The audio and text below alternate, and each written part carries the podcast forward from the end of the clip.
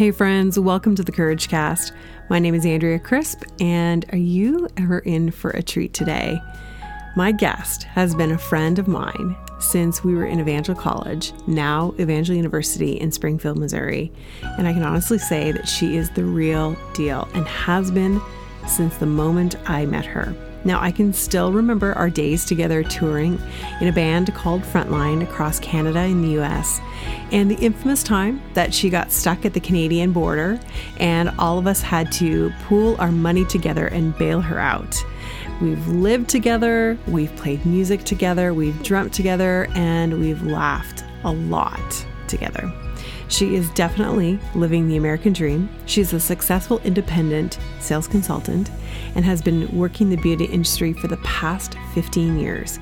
She and her husband Robbie and two kids, Will and London Elizabeth, live in Springfield, Missouri. Now, originally from Great Britain, she recently became an American citizen but still enjoys all things British. Now, she's got quite the story, and I'm really excited for you to meet my friend, Hannah Marks. You're listening to the Courage Cast, a show to equip and empower women to live bravely. Each week, we'll share coaching conversations and stories of women who are willing to face their fear and pursue their purpose. Here's your host, life coach, author, and your secret weapon. Hannah, I am seriously, I think I say this almost every time, but really and truly, I'm excited to have you on the podcast and we've been friends for many, many, many years, just reconnected actually this past spring. And I want people to know you, to hear your story, and to fall in love with you just as much as I am. So, thanks for being here today. Thanks for asking me. It's like an honor. It really is. Now, people are probably going to wonder where your accent is from. That's so we're going to have to address that right out of the gate. Where are you from, Hannah? Well, my accent's kind of jacked up now, but you know, it's not like it used to be. But I'm from England originally, just outside of Birmingham, right in the middle of the country. And uh, gosh, I've been in the States for 24 years now. And uh, so, like, I'm like middle America slash British. That's what my accent is now. Which that it, it is kind of like one of those muddled, you know, when I was living uh, in Springfield, you know, which is where you live.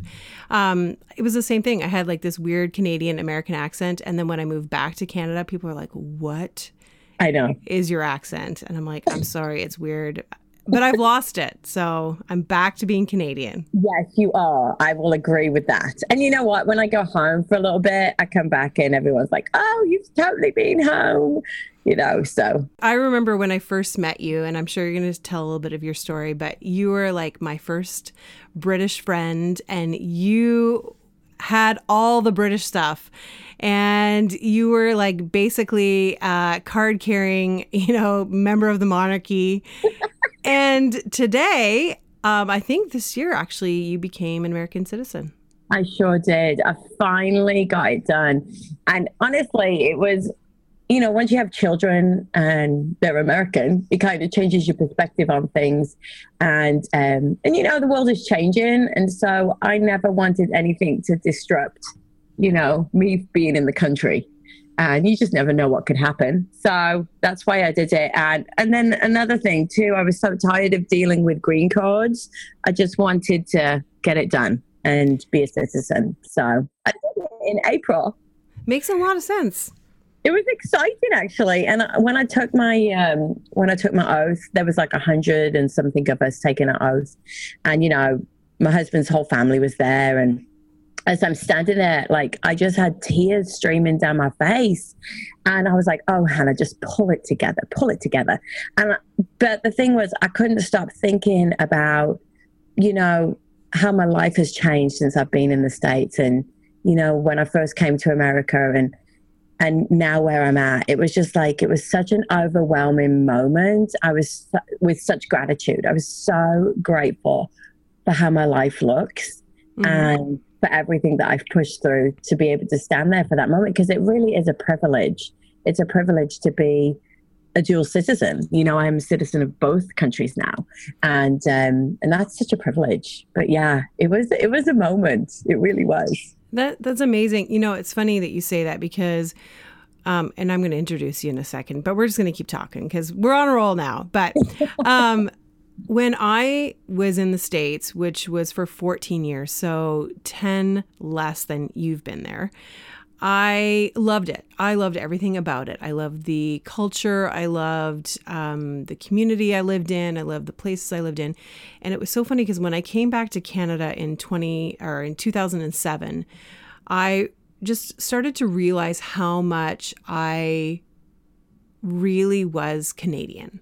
Mm-hmm. And and I had uh, adopted a lot of the philosophies and beliefs and culture of America, but deep down I was very Canadian. And you know, honestly, uh, we don't have to talk about politics, but you know, we're in a place in time right now where there's a lot going on.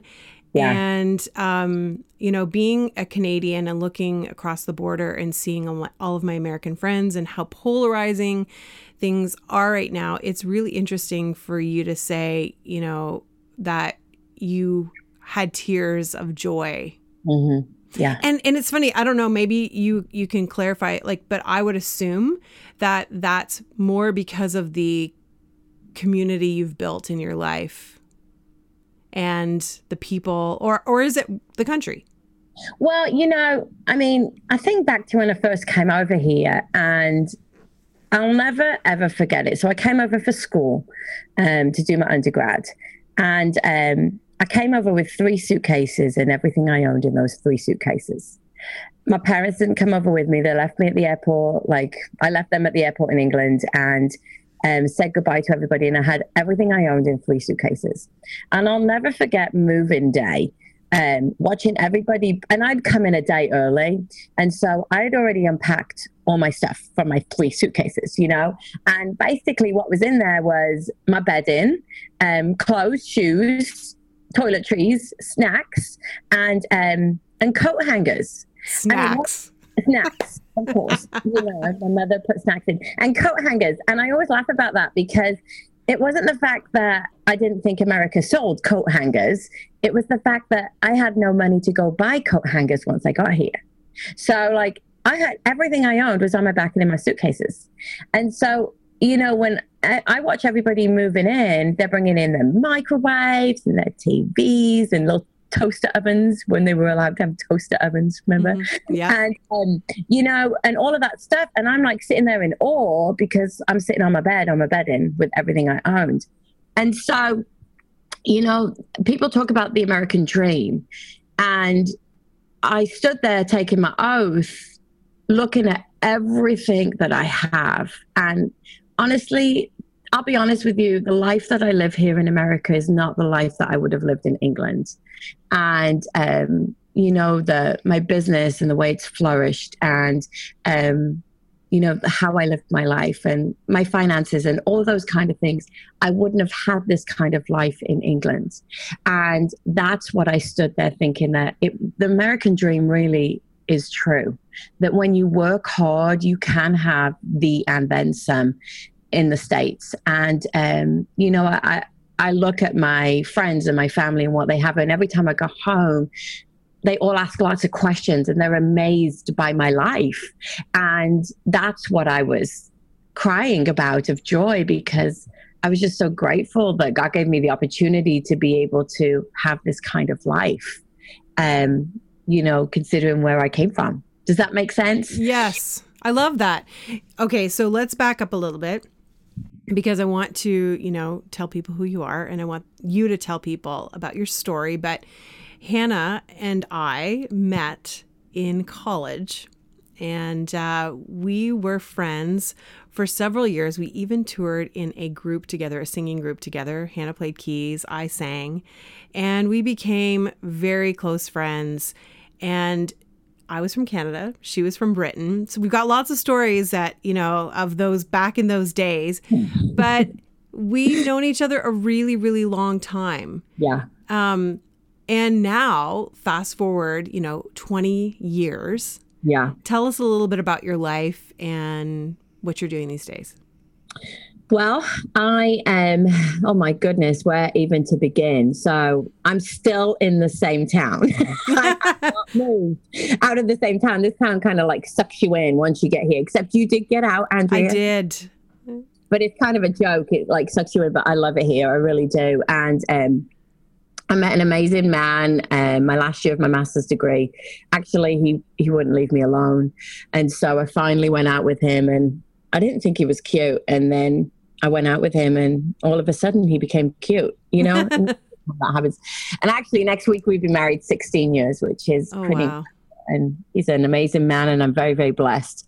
And so, um, I, uh, you know, I have a, an incredible business. I'm a sales director with a cos- cosmetic company. I've been doing that for 15 years. I originally went to school to do piano and voice, and then my master's degree was in piano. And then I went back and taught at, at Alma Mater for a few years, but got into this cosmetic company and really just fell in love. I fell in love with the flexibility of it more than anything. You know, I'm a, I'm a um, freedom and flexibility girl. So I love the fact that I get to choose my life, how my life runs. And so um, I've been in this business for 15 years now, and um, you know we're we're one of the top units in the country, which is very very exciting, and um, I feel very honored to lead the group of women that I lead, and I have two beautiful children. Um, I have a um, nine-year-old boy. His name is Will, and a four-year-old girl, London, London Elizabeth, Mhm. and they really are my joy. Um, I was told I'd never have babies, and so when we finally got pregnant with the first one, it was a complete shock, and then even more of a shock five years later when we had another one. And um, but and you know what? I'm an older mom, so I'm tired, but it's really, really good. It's really good. It's um, that's that's what I do. That's my life. So you know, I run my business. I look after children, run them around. I'm a wife, um, and that's what I do. And uh, I wouldn't have it any other way, to be honest with you. I remember being in the hospital when you had a procedure and it was I don't know if it was in college or after college and the doctor had told you that you would have a hard time having kids. I remember Yeah. that. And I remember us standing there talking and we prayed and just having you had this sense um even then Yeah. that you would have kids. And it's so interesting to me, Hannah, because I feel like in so many ways, in in not only with kids and health, which you're probably going to talk about, but you've defied the odds. Mm. You've defied anything that was said to you or over you that was negative. Hmm. And that to me has always stood out. Your faith, first of all, to believe, and also to hold on to the promise Yeah. of what you knew or had a sense of knowing was going to happen. Yeah. Well, you know, I, I grew up with parents. You know, my daddy was a pastor and my grandfather was a pastor, and everybody in my family were pastors. I mean, there really wasn't any other job to do in our family, you know. And so that's how I grew up. And, um, but my mama, my mama really, I feel, defined my life in many ways um, because her faith is so incredible to watch. And she just has this deep sense that, you know, when God plans it, he brings it about. And so I always grew up knowing that, that why would I question it? And so, which is a, it's a beautiful gift to have been given. And so, um, but I am kind of one of those people that you tell me I can't, I'm going to go prove to you that I can. Um, and um, because I just feel like there are so many people that give up too quickly. There are so many people that um, they don't push through the hard parts. They don't push through the the sadness, and they don't push through. Um, what's the word I'm looking for? You know, um, not being able to do it. You know, they mm-hmm. give up too quickly. I have a saying, and I, I see it with my business too, because I, I work with women all day, every day, and I, I see this a lot. You know, that too many people give up before they get their second wind. And you know, when you're a runner and you run and and you feel like you're hitting the wall, and then you keep going and you get your second wind and you can keep going. Now, I'm not a runner, so I don't experience that, but I understand it's quite a thing. you, I laugh because I am one, uh, but not a great one. So, I have experienced it about. once You or twice. Yes. Yeah.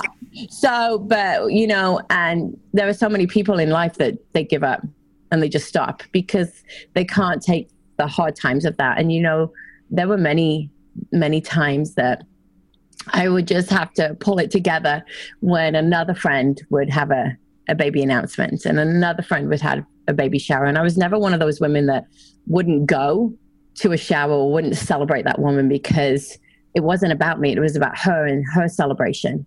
Um, but I do remember one day, um, one of my friends, um, well, it was my best friend, she had told me, um, she it was our birthday, my birthday, and she'd given me a card and said, you know, I'm so excited about what's ahead for us. And I looked at her and went, "You're pregnant," and she's like, "How on earth did you figure that out?" And I went, "Because you said what's ahead for us, and I just knew it, you know." And um, she's like, "I didn't want to tell you on your birthday." I said, "Are you kidding me?" I'm like, this is the most exciting thing for you. I am so thrilled. I couldn't be more excited for you. She goes, but I want you to have a baby. And I'm like, I will. I will when it's the right time. And I'm like, but for right now, we're going to celebrate you. And, you know, I, I can't tell you that I didn't get in my car and cry all the way home, you know? Mhm. But in that moment, it's learning to celebrate other people's victories too. Mhm. And I really truly believe that when you have a heart of gratitude and when you you learn to celebrate others, God truly does give you immeasurably more than all you can ask or imagine. Because you take yourself out of the situation and you focus on others. And and what happens is when you do receive your blessing and you do receive um, the the promise that you feel is for your life, it is even more exciting because you haven't held grudges or you haven't had regrets. You know, it's just very exciting when you step into that. And I wish that more women understood that. Yeah. I really do because I know for myself like I talk about that a lot. I I share that with my mastermind all the time. I say when when one wins, we all win. Um, and I've I've kind of adopted that philosophy myself. Now now it's not to say that I've not struggled Yeah. with wishing and you know even like feeling like man I wish that would happen for me Yeah. as well. And I've I've actually you talk about baby showers, but there's been weddings I haven't gone to Yeah. because times in my life where I'm like I can't deal. I can't actually go. Yeah. But it's it's interesting when you when you take that time to to text someone or to call them and like congratulate them on you know something that that's happened in their life like a victory that they've had that you know that they want whether it's getting married or having kids or a promotion at work or just even something that like they've you know that they are have desired how much more that puts you in a position Right. to also receive your promise. Exactly. Exactly. And that's what um, people forget that just because it's happening to someone else doesn't mean it's not going to happen to you. Mm-hmm. It's just a timing thing. It's a it's a different thing. And I, I, I see often so many people they push things. They Mhm. try to make things happen and they don't wait. And then what happens is they end up getting more disappointed because that's not working. Right. And and but instead of just trusting the process. Mm-hmm. That's good. That's good. Um, you have had a lot of things going on in your life over the past nine years, um, or so. But um, I remember like scrolling through Facebook one day and seeing a post that you posted when your daughter was born. Mm-hmm. Yeah. and uh, that was probably the first time I reconnected with you in a long time. And it was not even I would say, I'd say a full reconnection, but you were back on my radar. I was following your journey. Tell us a little bit about what happened when London was born. So um, London came very quickly. She um, she was full term, came at um, 39 weeks. I have very small babies because I throw up through every single pregnancy. So all nine months long, like even giving birth, I'm throwing up. Oh my gosh. And yeah, it's it's the worst thing ever. You know, people go, I love pregnancy so much. And I'm like, you must be smoking crack because yeah, it's awful. I mean, I just, it's terrible. So anyway, I have low birth weight babies just because, and but they're very strong, you know. So she was only 5'10 when she was born. She came very, very quickly. And I remember in the hospital, like noticing things about her that didn't seem quite right, but you know, it's all kind of a blur and it's like a cattle market. They get you in and they get you out. And, um, but over the next few days while she was home, I just kept noticing things about her and, and that just didn't seem right. And for example, she wouldn't sleep on her back, and that's not normal. And so I would like, um, you know, strap her into a little bouncy seat at nighttime and put her by my bed, and I'm like, this is not right you know, um, my baby should be sleeping in a bed.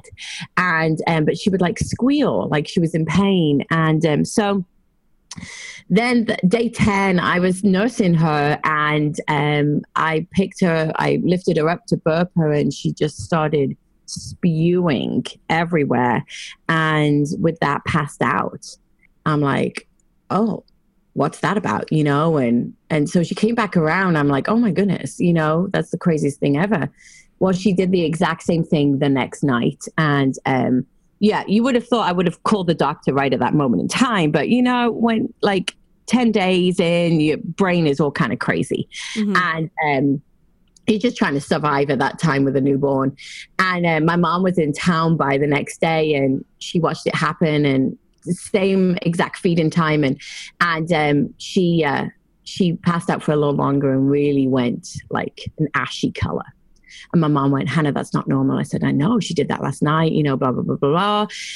So I took her into the doctor the next day, and it was her two week checkup anyway. So you know, it was like we had to go and see the doctor, and I just handed her over, and I went, "There's something really wrong with London." And my doctor's like, What are you talking about? And I said, You know, she does this, this, this, and this, and she throws up and passes out, breathes funny, you know. She's like, What? You know, it was just like, Are you burping all right? I'm like, Uh huh, yeah, I'm burping all right, you know, all these things. Mm-hmm. Well, in the doctor's office, she had a pulse ox of 75, which is horrific. Um, anything below 88 um, blood oxygen below 88 is very dangerous. So 75 and she had done three ma- three machines and I pretty much um, looked at the doctor and I said, okay, there's no way that three machines can be broken and all be pulling up the same number. And my doctor's like, Hannah, she should be blue. And I went, well, she doesn't look pink, that's for sure. Mm-hmm. And she just had that ashy color. So, anyway, um, we went to a cardiologist's office, and the next thing we know, um, he comes in and he says, um, he was just very calm and he says, London's going to need surgery. And my husband's like, well, do you mean like next year, next month? I mean, when are we talking? You know, because he was just so calm. And note to self, the calmer a doctor is, the more serious it is. And um, he goes, "Well, I've actually called the um, the plane from St. Louis. She's coming. They're coming together now." And it was just like a, a real moment of oh my goodness, because what we didn't realize London was actually dying. And um, so they airlifted her out to St. Louis Children's Hospital, and my husband and I, we followed behind. Um, and by the time we got there, they'd already done a, an assessment of her, and the head surgeon had taken over. And he says, number one, we don't know how she's still living. She should have been dead already. Number two, um, she um, would have been dead by tonight if you hadn't brought her in when you did and her heart is pretty much done. And number three, she has a really rare heart, and we've never seen a heart like this before. You know, just what every mother wants to hear. And, you know, so we had to go under five days of um, research they pulled a team together and did research and they found there was three others in the world like london. She was number four. And basically she was born with an extra aorta. Most of us have one aorta. And she had two. The first one that began to grow stopped growing so the heart produced a different one from the side of the heart. And then that aorta had a little pinch in it so there was no blood flow to the lower extremities of her body. And so she um, wasn't getting any blood to her bottom half. So um, her feet were blue, her little bottom was turning blue. I mean, she was just, it was terrible. so anyway, she had to go under um, a heart surgery where they um, had never done anything like that before. They really didn't know how it was going to turn out. They um, literally went in one way, hoping they would be able to get it, being prepared to go in another way if they needed to. But it was a really big deal in the hospital because it was such a um, surgery that was um, it was, you know, they'd never done it before. So it's definitely in the medical books, and she's doing amazing now. We um, have to uh, go all the time to go get her heart looked at.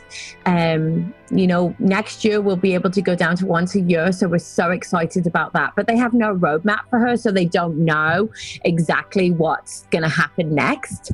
And um, so they just keep an eye on her and, and see how it goes. But it was certainly the craziest time in my life because you're so out of control. You have zero control.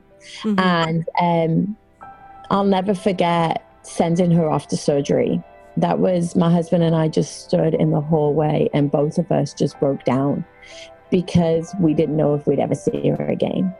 And, um, you know, it was just, it was a really crazy time in our lives because everything we lived on edge for the next year mm-hmm. especially the next six months after her surgery. Um, we were back and forth. Her blood pressures were all over the place. We didn't know if we were going back for surgery again. It was just a crazy, crazy time. And I look back at that time now and I'm just so I I just think to myself, wow, how did we survive that? But we did, and we came through it victoriously. You know, we came through it um, better than what we are better than what we were when we went into it. London is definitely a trooper. She has been through a lot, that girl. Yes, and she yes. is like when I saw her, like you would never know like she is strong and healthy yeah. and vibrant and yeah. it's it's pretty amazing. Do you ever get overly disappointed when a friend of yours gets something that you desperately wanted, like a job promotion, or they've gotten out of debt, or maybe they're in a relationship, and although you'd love to celebrate their success, you feel like it will diminish your own? Well, if you've been following me for any length of time, you know that I believe it all begins with our thoughts. So, I'm going to be doing a brand new five day challenge starting this November, and I would love for you to join me. Now, before you tune me out, I really want you to listen in because we're going to be talking about developing an abundant mindset. Now, it's no secret that what you focus on grows. So that means if you set your mind on something, it has the potential to shift your life, either good or bad. Now, scarcity focuses on what we don't have, and it puts us in a position to compare our lives to those around us, whether it be our family or our friends, and it keeps us playing small. Whereas when we have an abundance mindset, we can see possibility all around us and we're able to be more creative and generous with our time and our energy. And it even increases the capacity for collaboration and productivity. So you may be asking, well, Andrea, how do I even know if I have a scarcity mentality? Well, if you feel the need to control everything because you feel like you don't have enough, that's entirely possible you're living with lack. A scarcity mindset will keep you feeling like a victim, impatient, anxious, and powerless to make a change. And it will even deplete your emotional, physical, and mental energy. Whereas when you have a mindset of abundance, you will be more empowered to, make changes. You'll be able to energize and inspire others and you'll know that there's more than enough for you and those around you. So, beginning Monday, November 19th, join me as I walk you step by step to create an abundant mentality. Sign up by going to andreacrisp.ca forward slash challenge. So, there's been a lot that's gone on for you, and I yeah. want to, in just in the past few months, in fact, you have kind of been through another trial mm-hmm. in your life. And, um, you know, it's crazy to me. I've never, Hannah, all I ever do is maybe even get a cold or a flu. Like, I've never broken anything. I've never been to the hospital. Like, never. Nothing has happened to me. So when I hear stories like this, I'm just like blown away. So tell us, um, tell us what has happened to you in the past couple months. Well, you know, it's funny that you'd say that because I said to somebody the other day, I wish I could just get a cold. like I don't get sick. I don't get the cold, cold. Like I just, I'm like I've never sick like that. It's so funny, and I, I really kind of pride myself on being healthy, you know. But um, it is. It's funny, but um, May 18th, I was working out, and I'm a, I love to work out. I'm all about being healthy and physically fit and eating the right foods and all of that stuff. But anyway, um, I was working out. I finished my workout and I turned to my friend to talk about how awful that workout was, and I couldn't speak. And he kind of looked at me like with deer in the headlights look. And he's a sergeant in the police force. And I just kind of grabbed my mouth and I was like, what on earth has happened? And I walked over to go speak to somebody else and I couldn't speak. And so I walked into the bathroom and looked at my face and I had totally had a stroke. My face was completely drooped on the right side. And then I felt my arm go too. And I was like, huh. And I literally walk out the bathroom and I looked at my friend and I got out of my mouth, I think I'm having a stroke. Well, by that time, my friend Charlie, um, he was already on the phone with um, 911 because he had seen it and you know he just immediately went into action like he does and um and so i honestly i wasn't I, I said stroke, but I'm like, oh, great. I've got Bell's palsy. And, you know, and I have a friend that actually has Bell's palsy. And, and um, I was like, we're going to be twins now. You know, that's just what my mind was doing. I'm mm. like, oh, Bell's palsy. This is going to stay around forever. And, um, because there's no way that I could have a stroke, right? Because like I'm I'm healthy and I have no risk factors for that. So they get me to the hospital, and the fact that my arm had gone, they gave did a CT and saw a clot on my brain, and they're like, "Yeah, you're having a stroke," which was so shocking. So after you have a stroke, and they give you a medicine called um, TPA, um, and it's a it's a highly clot busting medicine. It's actually a, quite a dangerous medicine, but it's amazing for people who are having strokes because it completely thins out your blood. Well, you have to go into the ICU, um, trauma ICU after that. And so here I am, a couple days in the trauma ICU, and they're like, how on earth is this happening? Because I'm 41 years old. I have incredible blood pressure. Um, my heart rate is amazing. It was actually kind of funny because they were like, we've never seen a heart rate like this in the ICU. Like it was so low. And um, at one point, they woke me up in the middle of the night because my heart rate was down to 39. And they're like, Are you alive? And I'm like, Yes, I'm just cardiovascularly fit. You know, I mean, hilarious. And, um, and so, you know, I've great vitals. My blood pressure is amazing. And so they're like, okay, maybe you have a blood clotting disorder. So they do all the um, tests for that, no blood clotting disorder. So, like, what they do is they eliminate things. And um, because my cholesterol was great, uh, a lot of times people have strokes because of high cholesterol. And, um, and so, you know, it's amazing how much you learn when you go through something like this. And no blood clot disorder, no cholesterol, no diabetes, no obesity, you know, all these things. Um, and so they looked at my heart and they did a cardioechogram and they discovered I had what they call a shunt, um, a shunting of blood around my heart. And I had a hole in my heart. And they said, that's it. That's where the clot came from. And um, so the cardiologist, that next week I was in the cardiologist's office. He says, You have a significant shunting around your heart, which is um, a blood flow which shoots around your heart in a manner that's not supposed to happen.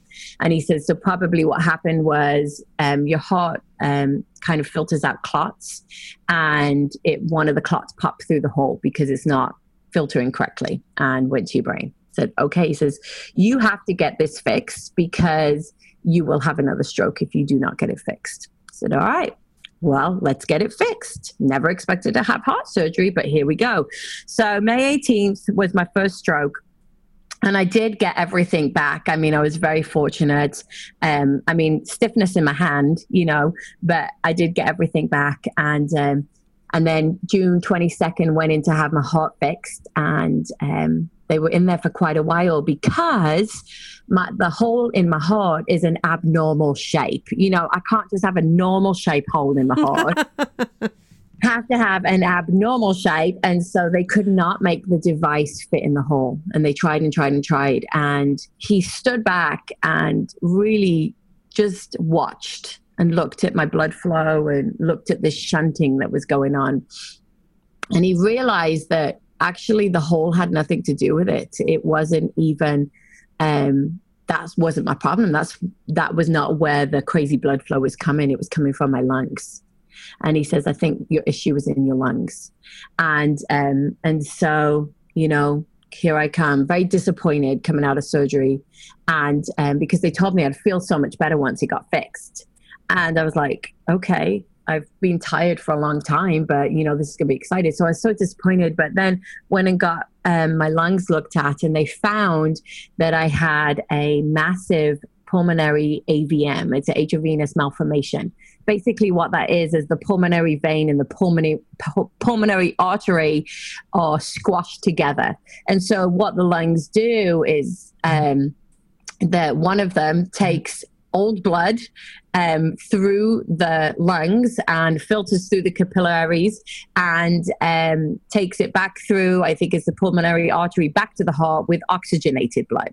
Well, my body wasn't doing that. I did not have fully oxygenated blood. It's called dirty blood. And, um, and so my pulse ox was always at a 94, 95, nothing ever higher than that. But um, it was um, you know, not dangerous, but it's not great. And so nobody ever noticed that, to be honest with you. So um, I actually went and found, um, I actually talked to my daughter's surgeon, heart surgeon, said, Hey, who would you have fix this? I kind of wanted to get a second opinion on my heart too. And um, the guy he uh, he hadn't done a huge amount of pulmonary AVMs because they're kind of rare. So I found a guy at St. Louis Children's Hospital who was going to fix me and we were waiting on one more test to be done and August 23rd, I had my second stroke. So here I am working out again. And this is not about working out, people, okay? Mm-hmm. like everybody's like, I knew it. I knew there's a reason why I shouldn't work out. That is exactly why. No, it's got nothing to do with that. It's about, you know, when you're working out, your blood is moving faster. So um, I was actually at church the night before and my face had gone numb. And um, and so I said to my husband, Hey, my face went really numb tonight. I said, If I have another stroke, you've got to call 911. He's like, Oh, I will, don't worry. And then I was fine. And then the next day, I um, was in the middle of my workout and I felt my face go and um, and this time I just looked at a friend who's an anesthesiologist and he ran for his phone because it's so obvious, you know, when your face just goes like that. Mm-hmm. Um, and so this was a bigger stroke. The second time it was it took my leg as well as my arm, and so my whole right side was gone this time. And so here I am back in the ER again, getting TPA again. Do they do another thing? They see another clot, and um, the whole rigmarole all over again. And um, my husband had called the surgeon and said in St. Louis, hey, she's had another stroke. And he's like, listen, do not take her out of the hospital. Get it done down there. And so the guy who hadn't done a huge amount of them, he actually did my surgery and he was amazing. And so I was on blood thinners for five days because they were very worried I was going to let out another clot. And basically, what happens is this AVM, it's how I explain it to people. It's like a drain that is full of sludge. And if you can imagine um, heavy amounts of water going through that drain, and then all of a sudden all the sludge comes flying out and then um, you know and then it builds back up again and then all the sludge comes flying out again. And so that's what the avm was. It was like a um, all these veins in my lungs that were just getting stuck with clots. And then you know i would have heavy amounts of blood go through and one would pop out. And as you get older i was born with this. It's congenital. I was born with it. And um, by the fourth or fifth decade of your life they get weak. And so it was laying out more clots and and so anyway i got it fixed. And um, but what i really dealt with more than anything after all of that was just this horrific sense of fear that what if this didn't fix it? What mm. if i was going to have another stroke? And honestly just to be very vulnerable with you that is something that i've really had to deal with over the past couple months like since it's been well not past six weeks should i say since it's been fixed is um what if I have another one, you know? Um, because it's a very horrible experience. It really is. I wouldn't mm. wish it on my worst enemy. And um, And so, but it, I, I, will be honest with you, since my lung has been fixed, my oxygen levels immediately went from 94 to 98. And I have had this new sense of energy. And it's been quite exciting because I don't want to fall asleep in carpool line anymore. And, um, and so I would literally fall asleep in carpool.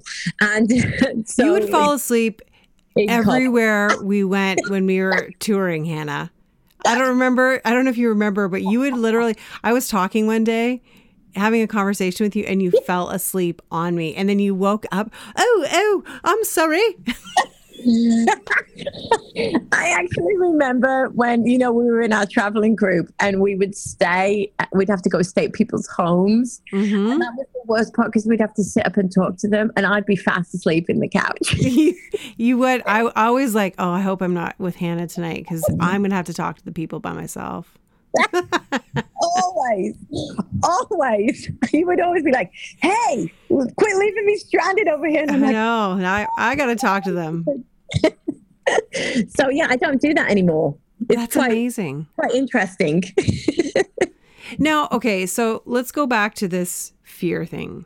Yeah. Because I think that's you know by the sounds of like everything that you you've said you know talking about london and you know you're trying to have kids and then this happens and then it's like it's like oh everything looks on the outside like even though there's things going on you're great you're doing you're just moving through it all you know what I mean? Like, and I think we have this perception of people, even that when they go through crisis, like they're holding it together, everything's okay. Um, I don't have to worry about them or do anything. But what's really happening?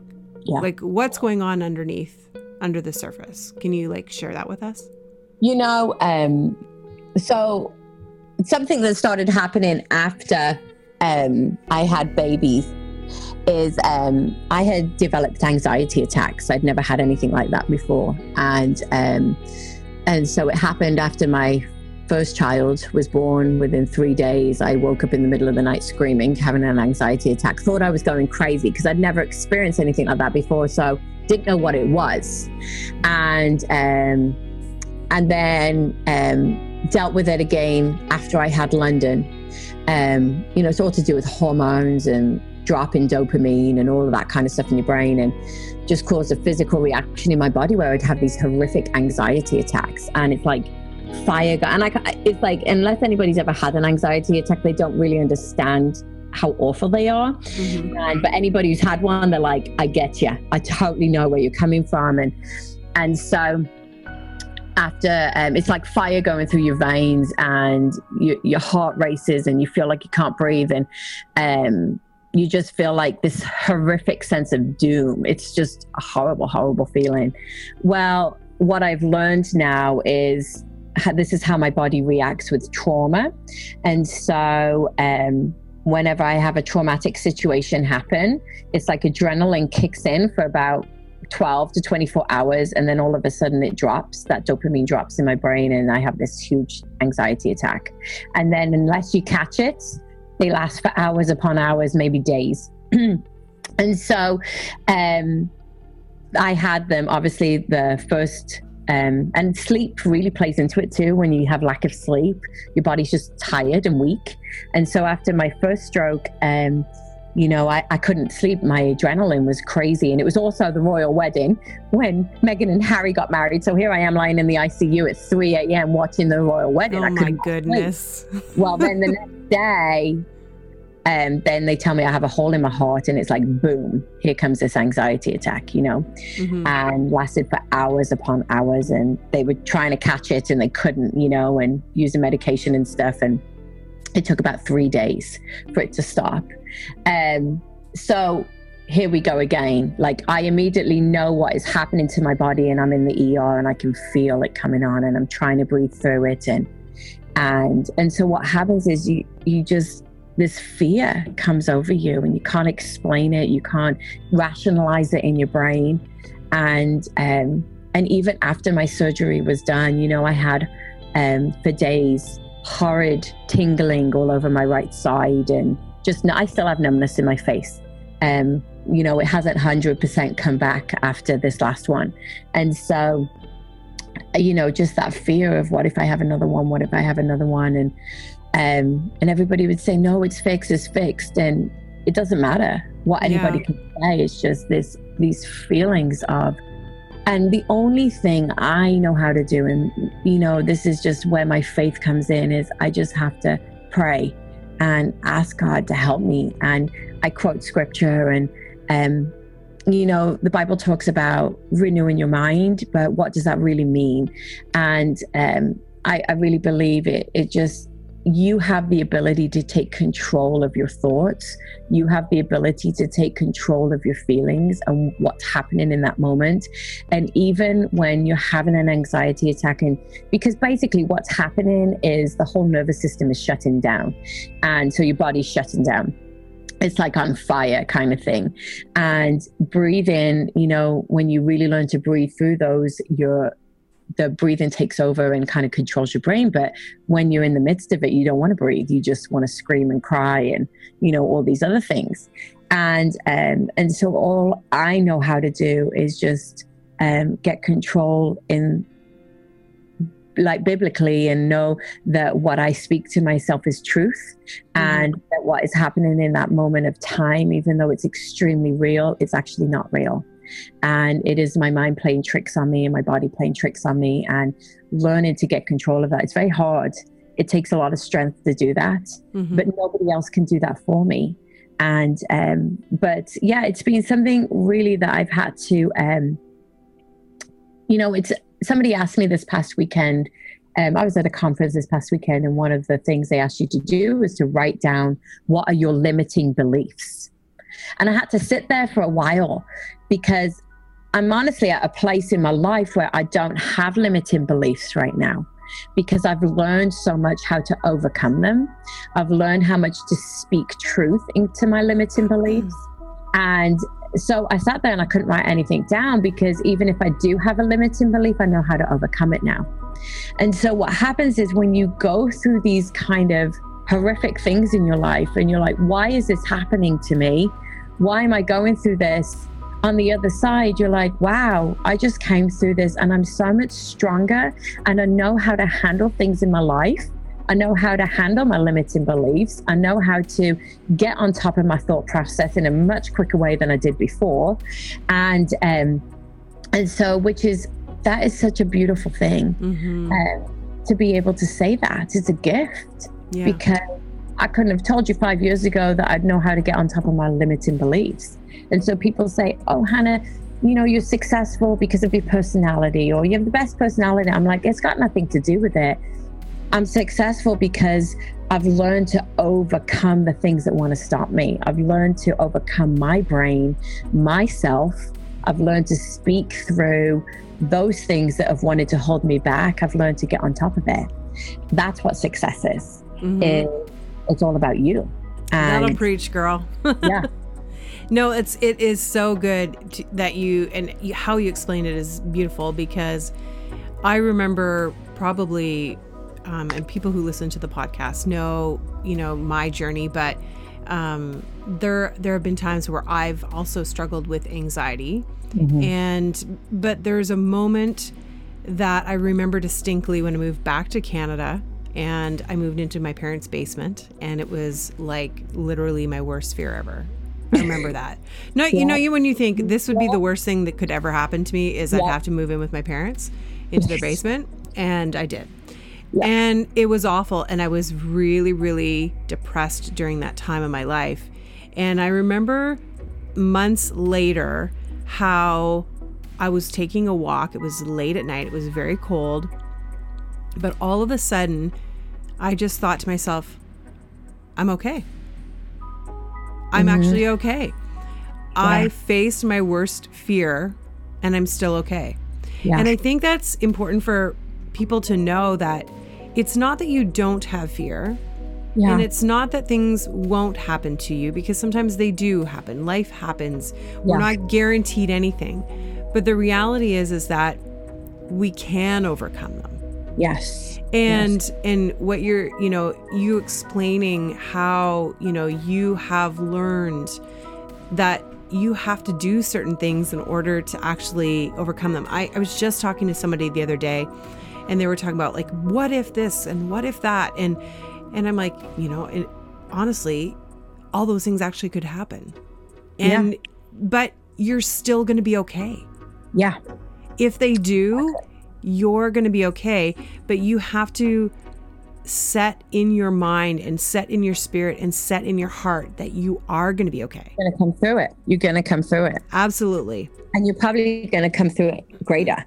You know, that's what people, if you allow it to, mm-hmm. if you allow it to be a defining moment in your life, you will come out on the other side much better. You know, um, it, it's really been crazy because I have this um, huge sense of um, not wanting to let each day go by without making a great accomplishment that day now because mm-hmm. you're just not promised anything. And um, you know, one of the the things that I saw that you know when we were talking about what we were going to talk about today, you said one of what's your greatest regret, and I, I thought about that a lot because I really don't have any regrets. Because when you have regrets, you live in the past. And regrets cause you to constantly look backwards. Regrets cause you to question your decisions and question yourself. And regrets only hold you back.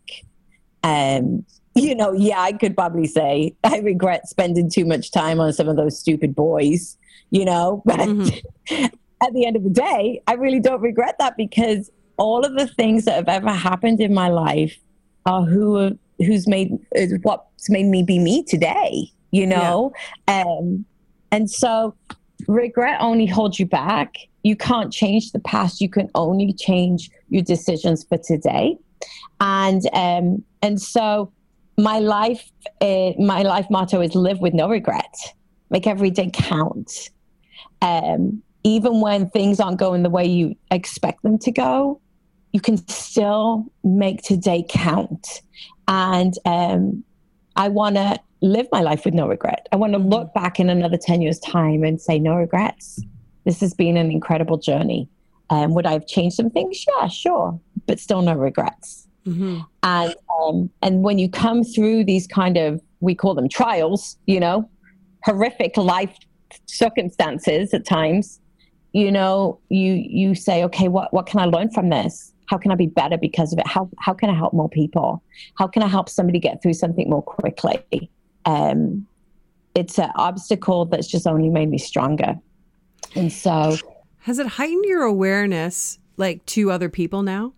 Yeah. Oh yeah. Yeah, it does because um, you have no clue what people are going through inside. Nobody has any idea what's on the outside. Nobody, and and I think too, with social media these days, we have to have this picture perfect life. And that's why I'm very honest on social media, you know, with, okay, this is what I've gone through. And yeah, I've struggled. And yeah, I lay in my bed in my hospital sobbing my eyes out.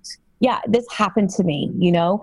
And because on social media, like, you see all these bloggers and you know all these people that have millions of followers and they have all these perfect posts all the time and but we don't realize they took 25,000 pictures to get that one perfect picture. And yeah. um and we base our lives on how this person looks and how their life looks. And it doesn't look like that. And so it can't look like that because nobody's life is perfect. And so that's why i'm very much this is how it happened. This is what happened to me. And you know what? Here I am, and I'm living my life, the best life I can live still. Mm-hmm. And so it does, it makes you so aware. And it's also made me aware too that the more perfect somebody tries to make their life look, the more they're dying inside. Mm-hmm. And the more they will struggle with yes. the anxiety. Right. Because right. it it grabs hold of you in the even in the small moments, not only the big ones, yeah. but the small ones.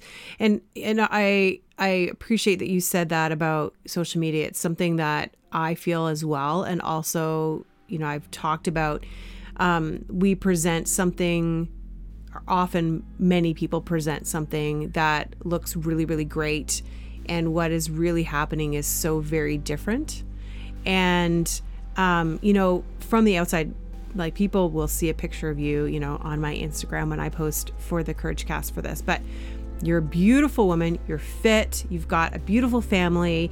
You've got a beautiful home, a thriving business. You're in CrossFit. I mean, you're like, you're killing it. You are.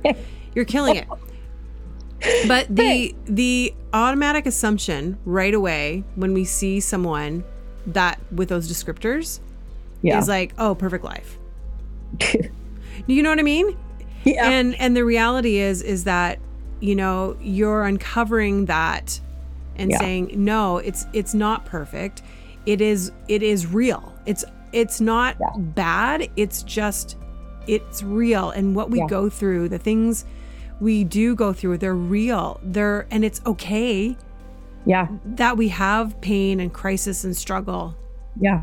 it's it you know i don't think we should hide from it i think No. that that it's okay and it and it doesn't make us any less valuable or of any less worth or any less successful and when we can embrace that part of ourselves that there's weakness and there's strength and here are both of them and Mm-hmm. are you still cool with me being me and Yeah. that's confidence and that is the time where we're actually really successful It really is. And, you know, it, what the one thing it has done um, for me in this past summer is, um, you know, I, I mean, I'm in the CrossFit community and, you know, I'm a 41 year old woman who goes and works out most days. And um, every time I walk into the gym, I think I'm walking into the CrossFit Games. You know, I feel like I have to do a PR on everything, get my personal record on everything. And, and I haven't been able to do that, you know, the past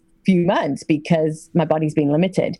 And, um, and so it's been very interesting for me because I've learned to really enjoy my body and really be grateful that it works mm-hmm. because when it something's taken away from you you don't realize what you had and so everybody's like i can't believe that you're back in the gym already. And i'm like are you kidding? I get to be. I get to come and do this. I get to work out. I'm allowed to. I can move my body. It's an amazing thing.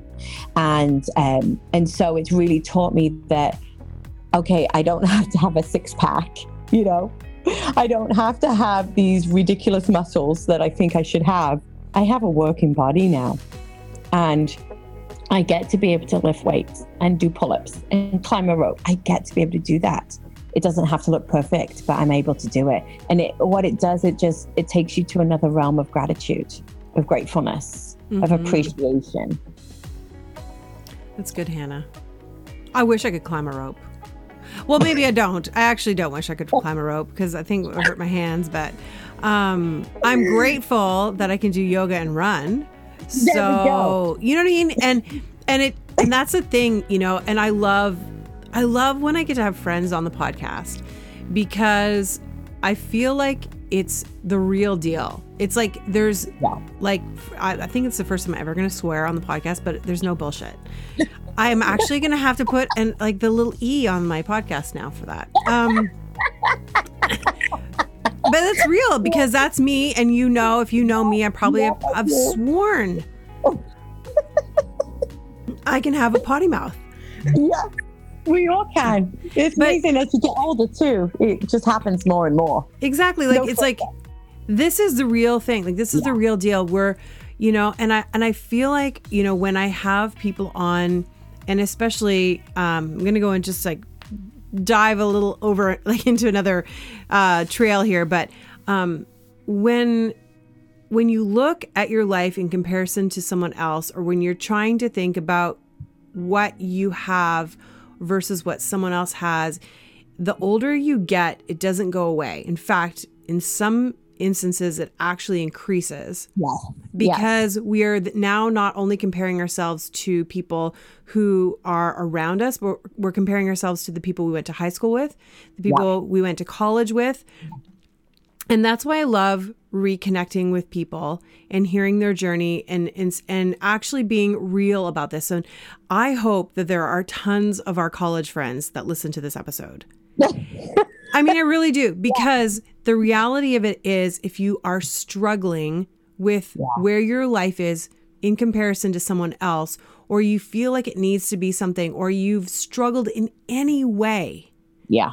in any way, you can overcome. You don't have to have a life that looks like everybody else. No. You No. can have your own life, your own version of what that looks like, mm-hmm. with your own kind of family. And I just like, I want to just speak that to people because you may be a young person listening to this, like in your early 20s and like just starting out, but you may be like us in our early 40s and thinking, mm-hmm. you know, with everything What that I I done with my life? yeah. And and Yeah. you know, and holding on to what we believe, you know, are our promises for our lives Yeah. and the things that we feel like um have God has spoken to us about, hmm Yeah. but we don't have to worry about what is happening with our neighbor in comparison to us. I mean, obviously worry about them in the sense of like be there for them, but Yeah. we don't have to to compare. We can just be grateful. Yes. I Yeah. that, I guess that's what I'm trying to say is be grateful for what you have mm-hmm. Yeah. because what you have someone else probably wants. Exactly. Exactly. And and I think too, nobody's life goes the way, you know, we've laughed about that. Oh. we where we, we were gonna be? No. I mean, No. yeah, we were gonna be famous recording artists when we were in college and oh how our lives have changed. But I always tell people that just because it looks different than how you imagined it, it doesn't mean that God imagined it any different. hmm And so it's just different. Yeah. And but the question is, are you still impacting? Are you still impacting the people around you? Are you still living your life to the fullest of how you can live it? Um, are you letting time waste? I think that's just the most awful thing you can ever do is Mhm. waste time. You're right. I, and can I just say, um, I'm so grateful for you. I'm grateful that back so many, many, many years ago, back when we were like babies, basically, that we met, that we met each other. I mean, even once Hannah got stranded at the border, we had to bail her out. Like, I mean, I've got a story for days about this girl. Um, and and yet, like, you are doing amazing things. I'm so proud of the women you have become.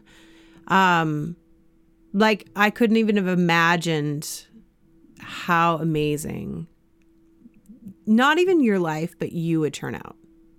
Wow. And I think that's Andrea. the important part is it's not really about what we do and what we achieve and the success success we have. I think it's really about who we become and who Yeah. you have become is amazing. Is so Thank you. amazing. it means the world coming from you too. It really does. Well, because who you've become is pretty incredible. And so I love that you're impacting so many people's lives, doing Thank what you're doing. I love it. Well, I'm like, thank you so much for being on here.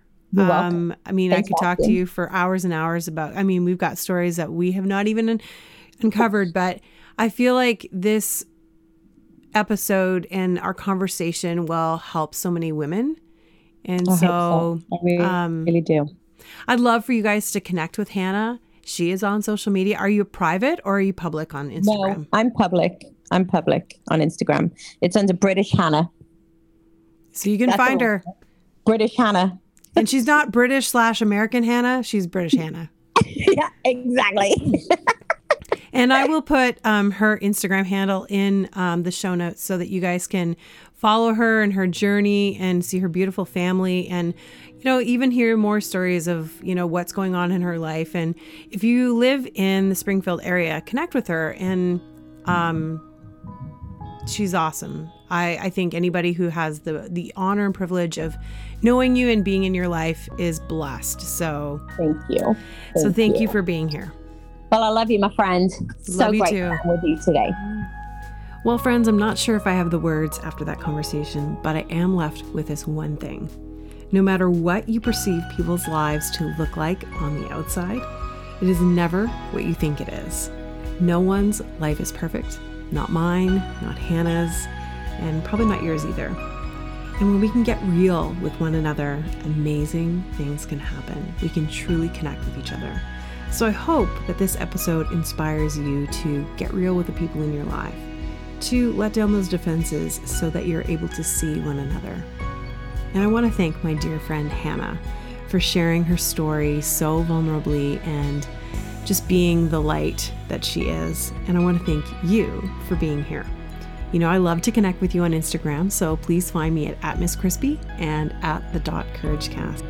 And don't forget to sign up for the Abundance Challenge. We're starting on Monday, November 19th. And to sign up, you can just go over to andreacrisp.ca forward slash challenge. And until next time, remember you have everything you need to live bravely. If you like this episode of The Courage Cast, we'd love to hear from you. Leave us a rating and review, and while you're there, hit subscribe so you never miss an episode. Original music and production by Stephen Crilly.